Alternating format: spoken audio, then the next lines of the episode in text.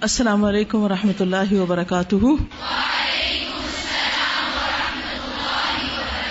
کیا حال ہے سب کا؟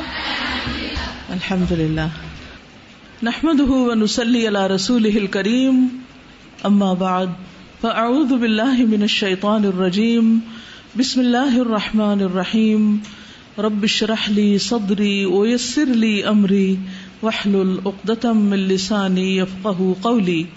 قل هل يستوي الذين يعلمون والذين لا يعلمون واذا قيل انشزوا فانشزوا يرفع الله الذين امنوا منكم والذين اوتوا العلم درجات والله بما تعملون خبير يا ايها الذين امنوا اطيعوا الله ورسوله ولا تولوا عنه وانتم تسمعون. باب غزوة موتتا من ارض الشام. باب غزوہ موتا کا بیان جو شام کی زمین پر ہوا ارد الشام. بلقا کے قریب، اور یہ آٹھ ہجری میں ہوا۔ اس کو غزوہ بھی کہتے ہیں اور سریا بھی کہتے ہیں، کیونکہ نبی صلی اللہ علیہ وسلم خود نہیں تشریف لے گئے تھے۔ یہ غزبہ ہجرت کے آٹھویں سال اگست سکس ٹوینٹی نائن میں برپا ہوا تھا یعنی اسی مہینے میں۔ اس کا سبب کیا تھا؟ وجہ کیا تھی؟ اس کا سبب حارث بن عمیر الازدی رضی اللہ عنہ صحابی کا قتل بنا۔ جنہیں نبی صلی اللہ علیہ وسلم نے بسرا کے بادشاہ کی طرف بطور سفیر بھیجا تھا۔ تو یہ ایک سفیر کا قتل تھا جو معمولی بات نہیں تھی۔ اس بنا پر یہ غزوہ ہوا۔ انہیں شرح بیل بن امر بن جبلا غسانی نے قتل کیا تھا، جو کہ اس وقت بلقا یعنی شام کا حکمران تھا۔ اور وہ رومی حکومت کی حفاظت میں واقع تھا۔ وہ صحابی کو باندھ کر لے گئے اور ان کی گردن قلم کر دی۔ اس لیے نبی صلی اللہ علیہ وسلم نے ایک لشکر ان کی طرف روانہ کیا تھا ان سے جنگ کرنے کے لیے۔ فارس رسول کون ہے بلا فارس رسول۔ دوڑ کی کس کی کی تھی؟ سلمہ بن اقوا اور گھڑ سوار کون تھے؟ قطع ابو قطع رضی اللہ عنہ۔ وہ کہتے ہیں کہ ایک مرتبہ رسول اللہ صلی اللہ علیہ وسلم نے جیش عمرا نامی لشکر کو روانہ کرتے ہوئے فرمایا، تمہارے امیر زید بن ہارثہ ہوں گے۔ اگر زید شہید ہو جائیں تو جعفر، اگر جعفر بھی شہید ہو جائیں تو عبداللہ بن روا انصاری امیر ہوں گے۔ اس پر جعفر رضی اللہ عنہ نے عرض کیا، اے اللہ کے نبی، میرے ماں باپ، آپ پہ قربان ہوں۔ میرا خیال نہیں تھا کہ آپ زید کو مجھ پر امیر مقرر کریں گے۔ کیا وجہ ہو سکتی ہے؟ زید آزاد کردہ غلام تھے اور اربوں کے ہاں غلاموں کو کسی لشکر کا سردار نہیں بنایا جاتا، حقیر سمجھا جاتا تھا۔ لیکن اسلام نے آ کر یہ تفریق مٹا دی، انسان کی قدر کی۔ اس کے کاموں اور اس کے ایمان اور اس کی قابلیت، یہ اسلام کا ایک انسانیت پر بہت بڑا احسان ہے۔ کہ اس نے انسانوں کو غلامی سے نکال کر، خواہ وہ بادشاہوں کی غلامی ہو یا عام انسانوں کی غلامی ہو، ذہنی غلامی ہو یا جسمانی غلامی، اس سے نکال کر انسانوں کو حقیقی معنوں میں آزادی عطا کی۔ اور کسی بھی انسان کی اصل آزادی کیا ہے؟ کہ وہ اپنی صلاحیتوں کو بھرپور طریقے سے استعمال کرنے کے مواقع پا سکے کہ جو پوٹینشیل اس کے اندر ہے، جو قابلیت اس میں ہے۔ اس قابلیت کو وہ صحیح طور پر استعمال کر سکے۔ یہ ہے اس کی آزادی۔ کیونکہ بعض اوقات انسانوں کے اندر بہت سی قابلیتیں ہوتی ہیں، لیکن ان کو موقع نہیں ملتا کہ وہ کہیں ان کو استعمال کر سکے چاہے وہ گھر والوں کا دباؤ ہو، یا پھر وہ باہر کا ہو، یا معاشرے کا ہو، یا اپنی ہی سوچوں کی غلامی ہو۔ یعنی اپنے اندر یہ کہ احساس کمتری ہو۔ لیکن جب انسان کے اندر ایمان آتا ہے، دین کی سمجھ آتی ہے، تو حقیقی معنوں میں آزادی حاصل ہوتی۔ تو اس پر آپ دیکھیے کہ نبی صلی اللہ علیہ وسلم نے کیا فرمایا؟ آپ نے فرمایا، تم روانہ ہو جاؤ۔ کوئی جواب نہیں دیا اس بات کا۔ کیونکہ تمہیں نہیں معلوم کہ کس بات میں خیر ہے۔ یعنی جو فیصلہ کیا جا رہا ہے، اس کو قبول کر لو، اسی میں بھلائی ہوگی۔ وہاں جا کر جنگ کا آغاز ہوتا ہے۔ مسلمان موتا شہر کے پاس رکتے ہیں۔ ان کی تعداد صرف تین ہزار تھی، جبکہ غسانی رومیوں کی تعداد دو لاکھ تھی۔ اب آپ دیکھیے دو لاکھ کا لشکر اور اس کے مقابلے میں تین ہزار کا لشکر، جس کی قیادت حضرت زید کر رہے ہیں، آزاد کردہ غلام کر رہے ہیں۔ مسلمانوں نے زید بن حارثہ کی قیادت اختیار کر کے بیزنٹائن پر حملہ کیا اور یہ حملہ فجر کی نماز کے بعد ہوا۔ اور پہلے دن یہ حملہ بہت طاقتور تھا اور مسلمانوں کے حق میں رہا، کیونکہ رومیوں اور غسانیوں کو یہ توقع نہیں تھی کہ ایک چھوٹی سی فوج ہم پر حملے میں پہل کر دے گی۔ اور دوسرے دن مسلمانوں نے پھر حملے میں پہل کی اور یہ مسلمانوں کے حق میں رہا۔ بہت سے رومی اور ان کے حلیف قتل کر دیے گئے، لیکن تیسرے دن رومیوں نے حملے میں پہل کر دی۔ یہ بہت مشکل اور سب سے زیادہ طاقتور جنگ تھی۔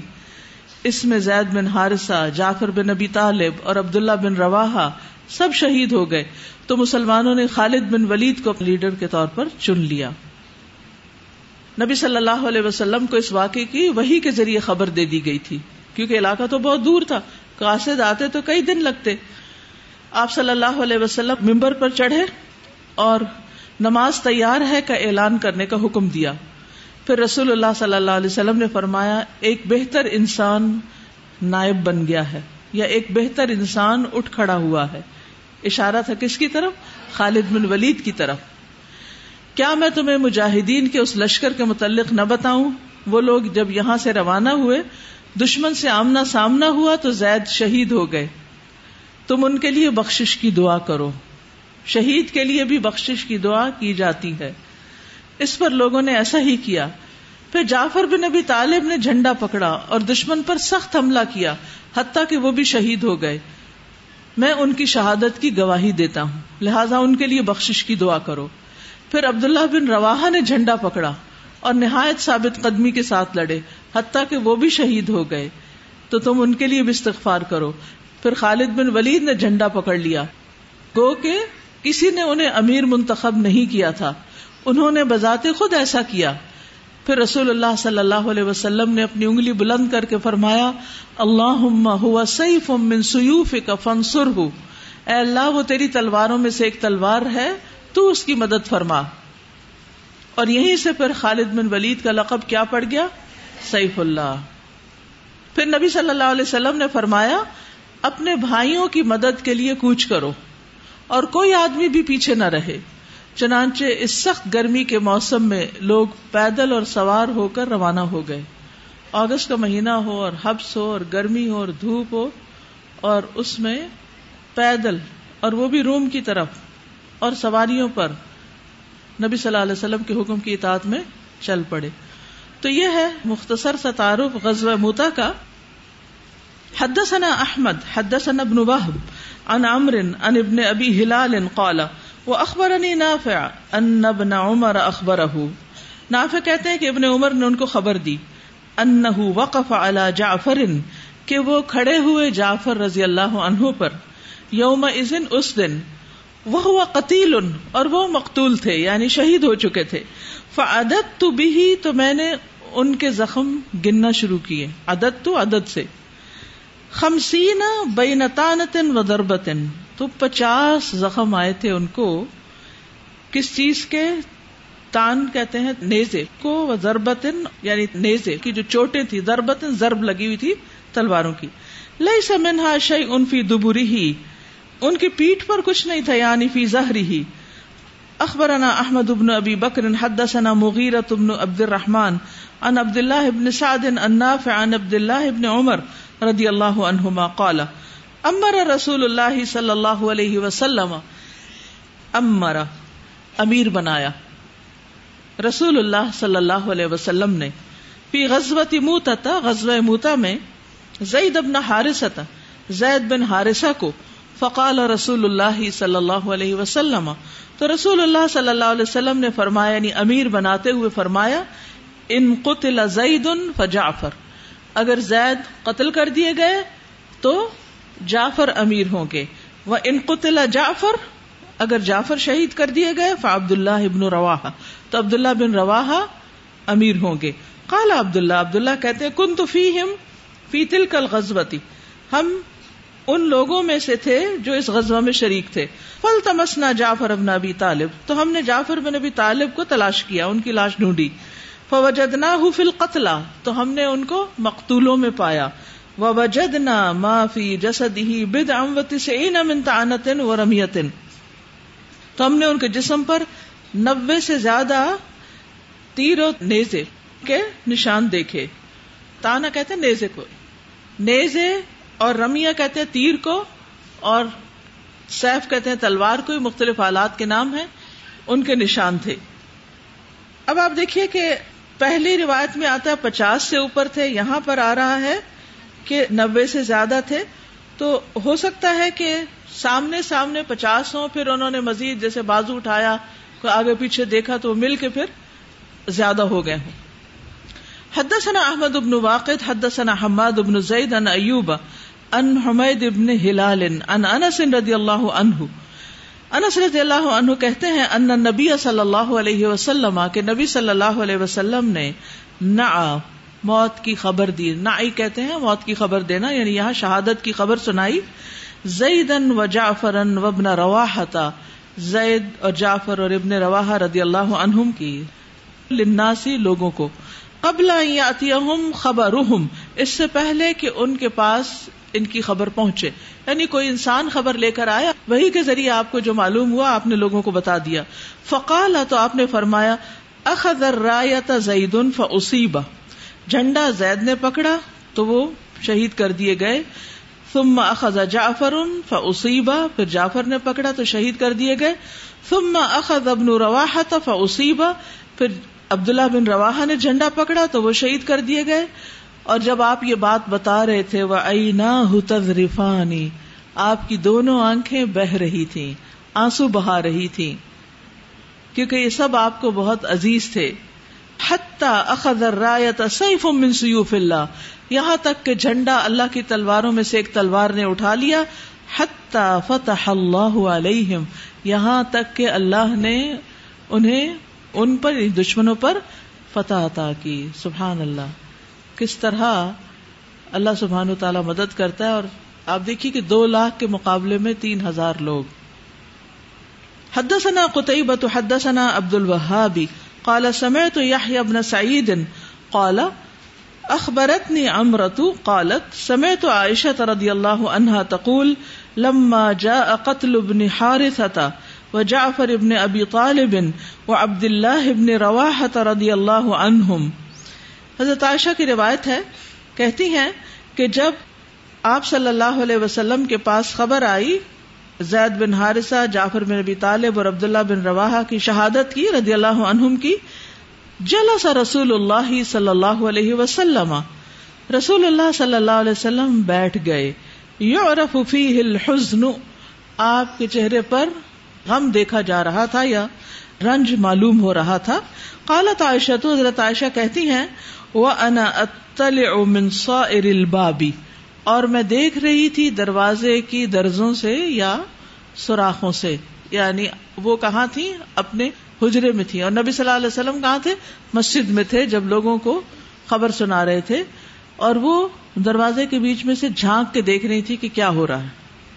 تانی من شق الباب یعنی دروازے کی دراڑ سے۔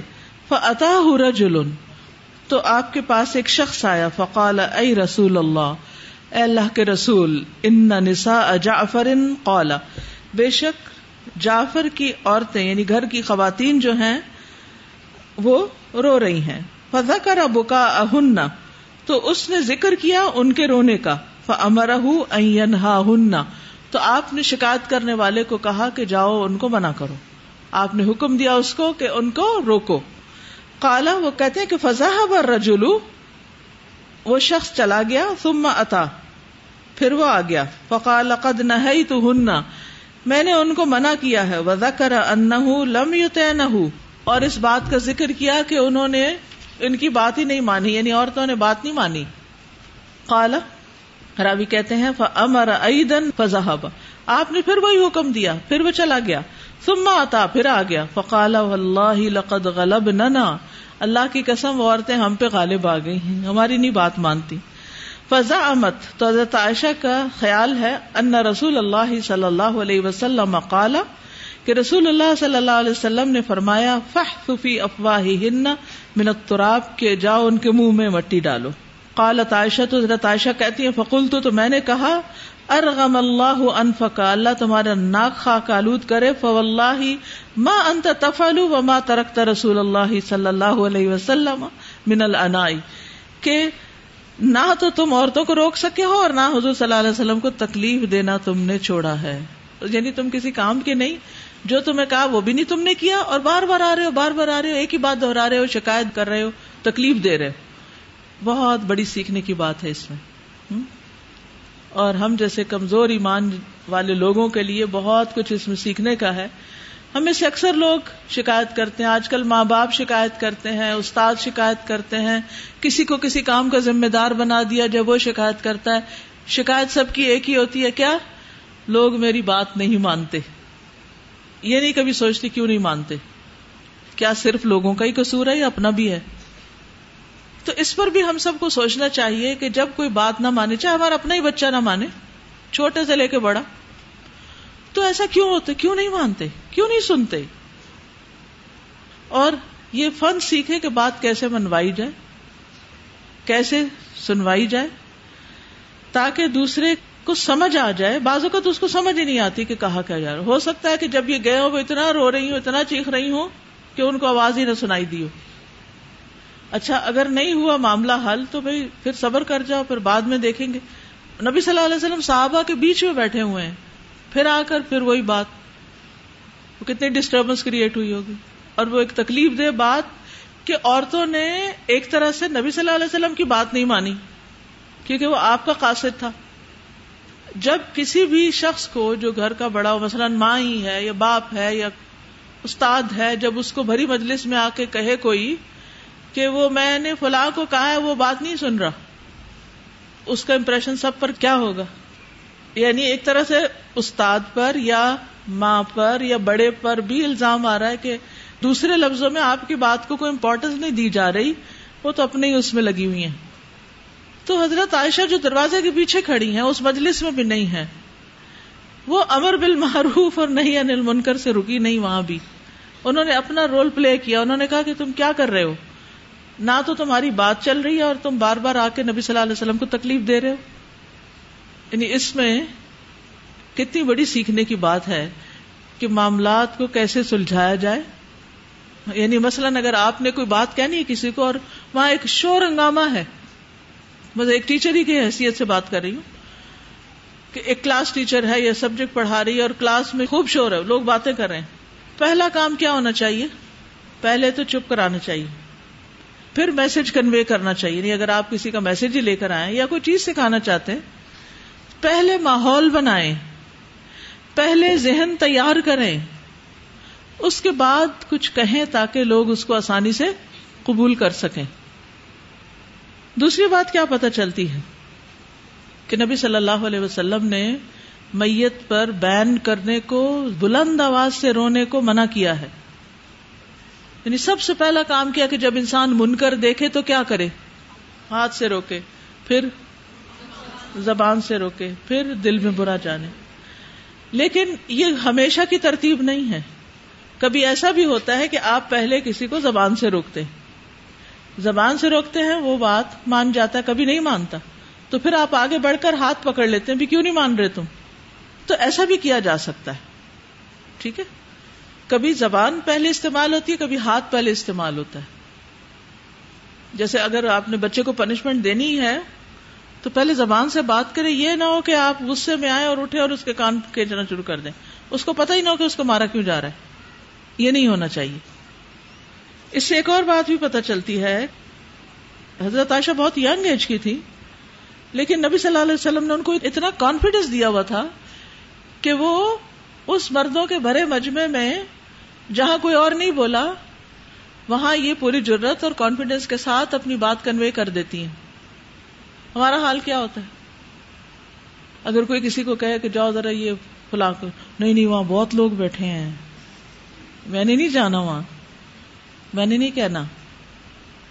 یعنی کہ ہم ایسا کوئی رسک لیتے ہی نہیں، ایسی کوئی چیز ایکسپٹ ہی نہیں کرتے۔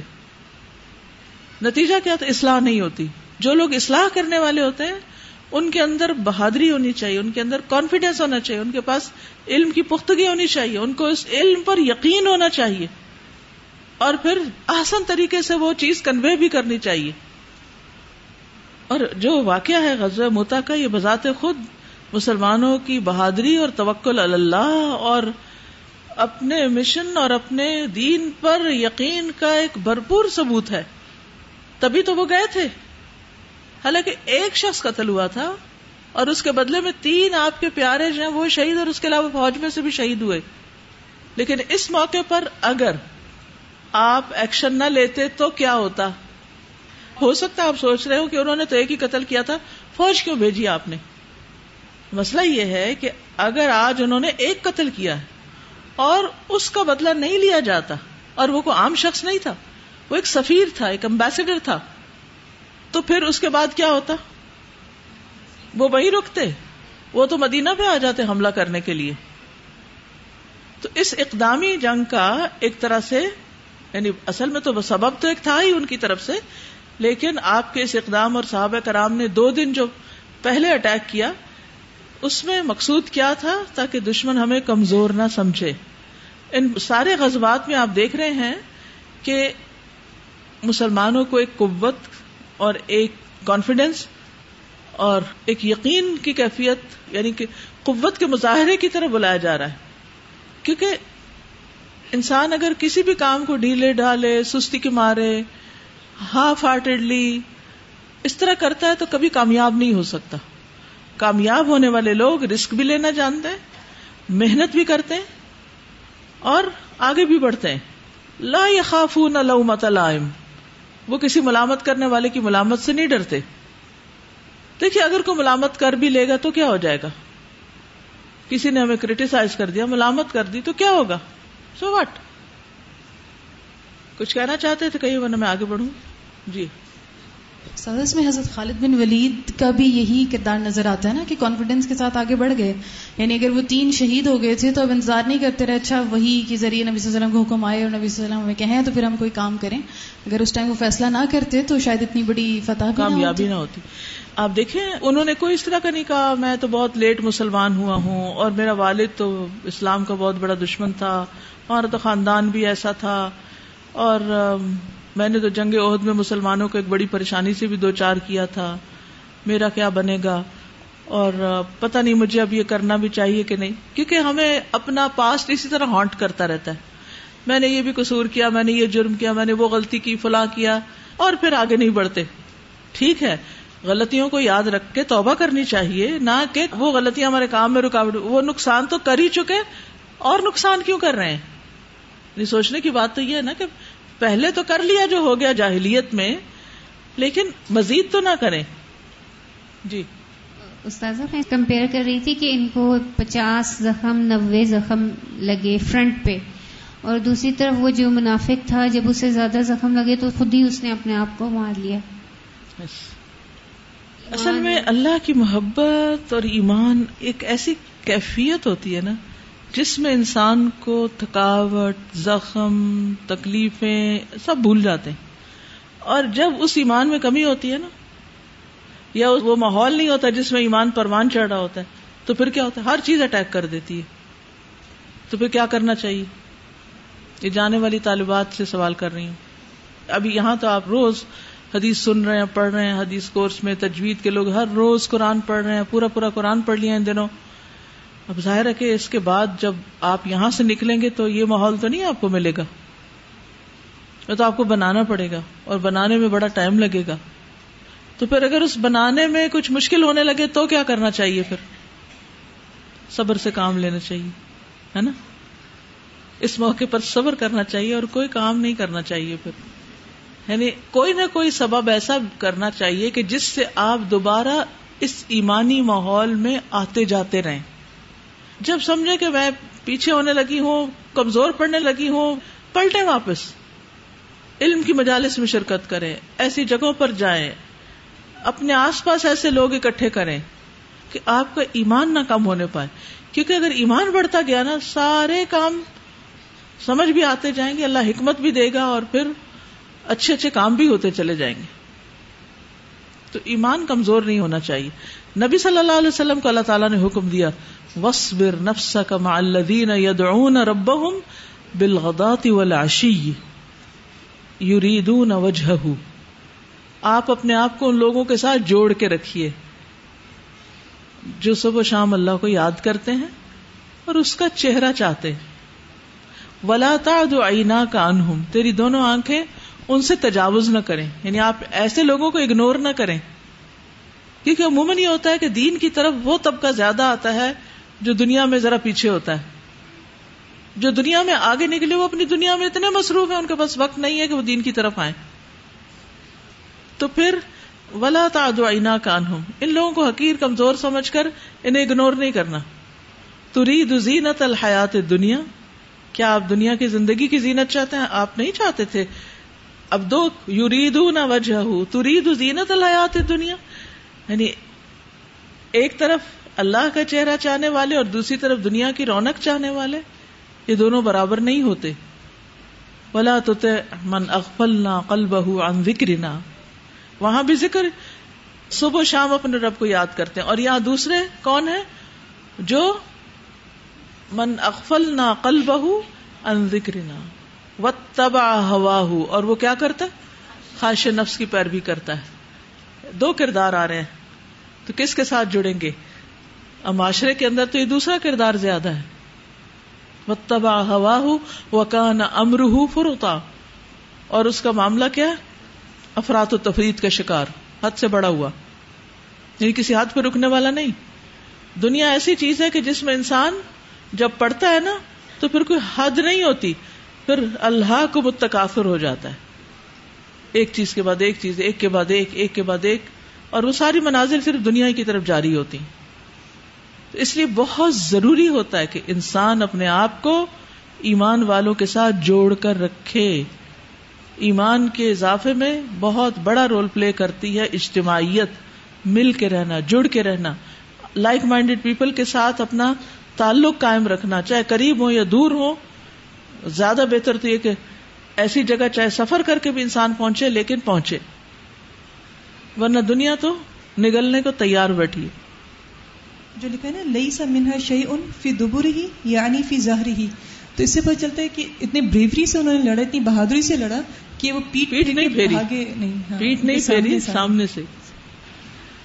حدثني محمد ابن ابي بكر حدثنا عمر ابن علي عن اسماعيل ابن ابي خالد عن عامر قال كان ابن عمر اذا حي ابن جعفر قال السلام عليك يا ابن ذي الجناحين امام بخاری کہتے ہیں، مجھ سے محمد بن ابی بکر نے بیان کیا، کہا ہم سے عمر بن علی نے، انہوں نے اسماعیل بن ابی خالد سے، انہوں نے عامر شعبی سے، انہوں نے کہا، کان ابن عمر کہ عبداللہ ابن عمر اذا حیا، جب سلام کرتے ابن جعفر جعفر کے بیٹے کو، عبداللہ بن جعفر کو کالا کہتے، السلام علیکم تم پر سلامتی ہو یبن دل جناحین اے دو پروں والے کے بیٹے۔ اب اس کا قصہ کیا؟ قصہ یہ ہے کہ جنگ موتا میں حضرت جعفر نے جھنڈا دائیں ہاتھ میں پکڑا ہوا تھا۔ دشمن نے وار کیا، دائیں ہاتھ کٹ گیا، آپ نے بائیں میں پکڑ لیا۔ بایاں بھی کٹ گیا، تو منہ سے پکڑ لی تو شہید کر دی گئی۔ تو ان کی شہادت کے بعد حضرت جعفر بن نبی طالب کو دو پر دیے گئے تھے جنت میں۔ اسی وجہ سے ان کا نام جعفر ات تیار تھا۔ تیار کون ہوتا ہے؟ خوب اڑنے والا۔ تائر پرندے کو کہتے ہیں، وہ بھی اڑتا ہے۔ تارا یتیر سے تیر تائر تیار مبالغہ کسی کا جنت میں اڑ رہے تھے۔ برائے ابن عازب کہتے ہیں، جب رسول اللہ صلی اللہ علیہ وسلم کے پاس حضرت جعفر کے قتل کی خبر آئی، تو آپ اس بات سے غمگین ہو گئے۔ تو جبریل آپ کے پاس آئے اور کہا، بے شک اللہ نے جعفر کے لیے خون سے لت پت دو پر لگا دیے ہیں۔ یعنی ان کے پروں کو بھی خون لگا ہوا ہے۔ یعنی وہ ان پروں کی خوبصورتی ہے۔ وہ ان دونوں سے فرشتوں کے ساتھ پرواز کرتے ہیں۔ سبحان اللہ۔ ابن عباس سے مرفون روایت ہے۔ نبی صلی اللہ علیہ وسلم نے فرمایا، گزشتہ رات میں جنت میں داخل ہوا تو میں نے اس میں دیکھا تو جعفر فرشتوں کے ساتھ پرواز کر رہے تھے۔ اور کیا دیکھتا ہوں کہ حمزہ رضی اللہ عنہ ایک تخت پر ٹیک لگائے ہوئے تھے۔ جیسے بادشاہ کوئی بیٹھا ہو۔ جی فرمائی استاذہ انہی کے بارے میں آتا ہے نا کہ جب ان کا سیکنڈ بازو کٹا تھا تو وہ صرف لٹک رہا تھا تو اس کو پیر کے نیچے دبا کے کھینچ کے تاکہ وہ رکاوٹ نہ ڈالے اس میں۔ Yes. اب اس میں آپ دیکھیے کہ نبی صلی اللہ علیہ وسلم کے اوپر غم بھی آیا لیکن اللہ نے ان کو خوشی بھی دی۔ کس طرح؟ حضرت جعفر کی خبر سن کے۔ کہ دنیا سے تو چلے گئے لیکن آگے کتنا اچھا ان کا استقبال ہے۔ اور دوسری خوشی ملی حضرت خالد بن ولید کے جھنڈا پکڑنے سے اور پھر فتح حاصل کرنے سے۔ اور اس وقت آپ کے آنسو بہ رہے تھے جب آپ یہ خبر سنا رہے تھے۔ نبی صلی اللہ علیہ وسلم حضرت جعفر کے بعد ان کے بچوں سے بڑی محبت کرتے تھے۔ ان کو اپنا بھتیجا کہتے اور ان کی شہادت کے بعد تین دن تک بس سوگ کی اجازت دی گئی اور فرمایا کہ آج کے بعد میرے بھائی پہ مت رونا۔ یعنی بچوں کے پاس خود آئے۔ آپ نے ان کے بچوں کی سرپرستی کی۔ ان کی اہلیہ جو تھی، حضرت اسما جب بچے یتیم ہو گئے تو آپ نے فرمایا، تمہیں ان پر فقر و فاقہ کا اندیشہ ہے، جبکہ میں دنیا اور آخرت میں ان بچوں کا سرپرست ہوں۔ آپ ان کو توجہ بھی دیتے اور ان کے لیے دعائیں بھی کرتے۔ اسی طرح خالد بن ولید جو تھے، ان کا کردار اس جنگ میں بہت اہم ہے اور اس بنا پر ان کو ایک بہت زبردست لقب ملا ہے سیف اللہ کا۔ عبداللہ بن روا جو تھے، یہ انصار میں سے تھے۔ حضرت زید اور جعفر تو مہاجرین میں سے تھے، لیکن عبداللہ بن روا انصار میں سے تھے، خزرج میں سے۔ ان کی کنیت ابو محمد ہے۔ انہیں ابو روا بھی کہا جاتا ہے۔ عبداللہ بن روا کے علاوہ کیا کہا جاتا ہے؟ ابو روا اور ابو امر بھی۔ غزوہ بدر بیت اقبا میں حاضر تھے۔ یہ انصار کے بارہ نقیبوں میں سے ایک نقیب بھی تھے۔ حافظ ابن حجر رحمہ اللہ کہتے ہیں کہ یہ انصار سے نبی صلی اللہ علیہ وسلم کے شعراء میں سے ایک شاعر تھے۔ یہ آپ کے شاعر تھے۔ زمانہ جاہلیت میں بھی ان کی بہت قدر تھی اور اسلام میں بھی بہت قابل قدر صحابی تھے۔ آپ کو یاد ہے کہ جب ایک مرتبہ نبی صلی اللہ علیہ وسلم مدینہ میں جا رہے تھے کہیں تو آپ کے گدے کے چلنے سے خاک اڑی تھی تو عبداللہ بن ابئی نے کہا تھا کہ ہمیں یہ باتیں نہ سناؤ۔ جب آپ نے آ کر تبلیغ کی تھی تو عبداللہ بن روا کہنے لگے، اسی وقت آپ ہماری مجالس میں ضرور تشریف لایا کریں اور ہمیں کچھ بتایا کریں، ہم اس کو بہت پسند کرتے ہیں۔ انہوں نے پرواہ نہیں کی کہ عبداللہ بن ابئی کیا کہہ رہا ہے، حالانکہ وہ سب ایک ہی مجلس میں بیٹھے ہوئے تھے۔ بہت سی جنگوں میں ان کا بڑا اہم کردار رہا جنگ بدر، احد، خندق خدیبیہ خیبر۔ آپ صلی اللہ علیہ وسلم نے انہیں خیبر کی کھجوروں کا اندازہ لگانے کے لیے بھی بھیجا تھا۔ امرت القضاء میں بھی موجود تھے، جب راستے میں شیر سنا رہے تھے۔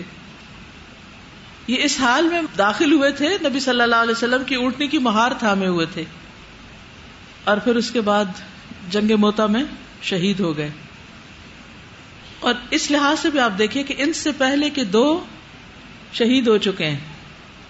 تو ان کے لیے کتنا مشکل وقت ہوگا آگے بڑھنا۔ لیکن کسی بھی چیز کی پرواہ کیے بغیر ہی آگے بڑھے۔ کہا جاتا ہے کہ بہت سخت جان تھے شاعر ہونے کے باوجود۔ ہمارے یہاں تو شاعر بہت نازک ہوتے ہیں۔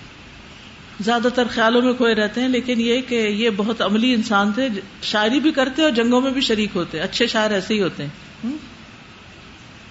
ام دردا کہتی ہیں کہ ابو دردا نے کہا، میں نے اپنے ساتھیوں سمیت خود کو سخت گرمی کے ایک دن میں رسول اللہ صلی اللہ علیہ وسلم کے ساتھ ایک سفر میں دیکھا، حتیٰ کہ کوئی آدمی گرمی کی شدت کی بنا پر اپنا ہاتھ اپنے سر پہ رکھ لیتا یعنی اتنی دھوپ تھی کہ گرمی اسے بچانے کے لیے سر پہ رکھتا۔ اور ہم میں رسول اللہ صلی اللہ علیہ وسلم اور عبداللہ بن روا کے علاوہ کوئی روزے سے نہ تھا۔ اس سے آپ اندازہ لگا سکتے ہیں کہ ان کے اندر کس درجے کی قبت اور تقوی تھا۔ حدثنا ابو نعیم، حدثنا سفیان ان اسماعیل ان قیس ابن ابی حازم۔ قال، سمعت خالد ابن الولید یقول، لقد انقطعت في يدي يوم موتة تسعة اسیاف۔ فما بقی فی یدی اللہ صفیحت لی یمانیت امام بخاری کہتے ہیں، ہم سے ابو نعیم نے بیان کیا، کہا، ہم سے سفیان ابن اوینا نے، انہوں نے اسماعیل بن نبی خالد سے، انہوں نے قیس بن نبی حازم سے، انہوں نے کہا، میں نے خالد بن ولید سے سنا سمے تو خالد ابن الولید یقولو، وہ کہتے تھے لقدن قطعت البتہ تحقیق منقطع ہو گئی یعنی ٹوٹ گئی، فی یدی میرے ہاتھ میں، یوم موتا جنگ موتا کے دن تسعت اسیاف نو تلواریں۔ فما بقیا تو نہ باقی رہا۔ فی یدی میرے ہاتھ میں اللہ صفی لی، جو میرا تیغا تھا، یمانیت، یمن کا بنا ہوا۔ یعنی نو تلواریں توڑ دی انہوں نے لڑ لڑ کے۔ سبحان اللہ۔ اور پیچھے نہیں ہٹے۔ کچھ چھوڑا ہی نہیں۔ اس سے اندازہ لگائیں کہ کتنی بہادری کے ساتھ وہ لڑے تھے اور کتنی محنت کے ساتھ۔ پیچھے نہیں ہٹے، پسپا نہیں ہوئے۔ حدثني محمد ابن المثنى حدثنا يحيى عن اسماعيل قال حدثني قيس قال سمعت خالد ابن الوليد يقول لقد دق في يدي خالد بن الولید کہتے ہیں، میرے ہاتھ میں ٹوٹ گئی دق دق دقیق ہونا یعنی ریزا ریزا ہو گئی یوم موتا تھا تسا تو اسیافن موتا کے دن نو تلواریں۔ وہ صبرت فی یدی صفیحت لی یمانیت اور میرے ہاتھ میں صبر کیا ایک یمنی تیغ نے۔ یہ بھی ایک آلہ ہے۔ تو آپ دیکھیے، وہی بات دوسرے الفاظ میں کی گئی ہے۔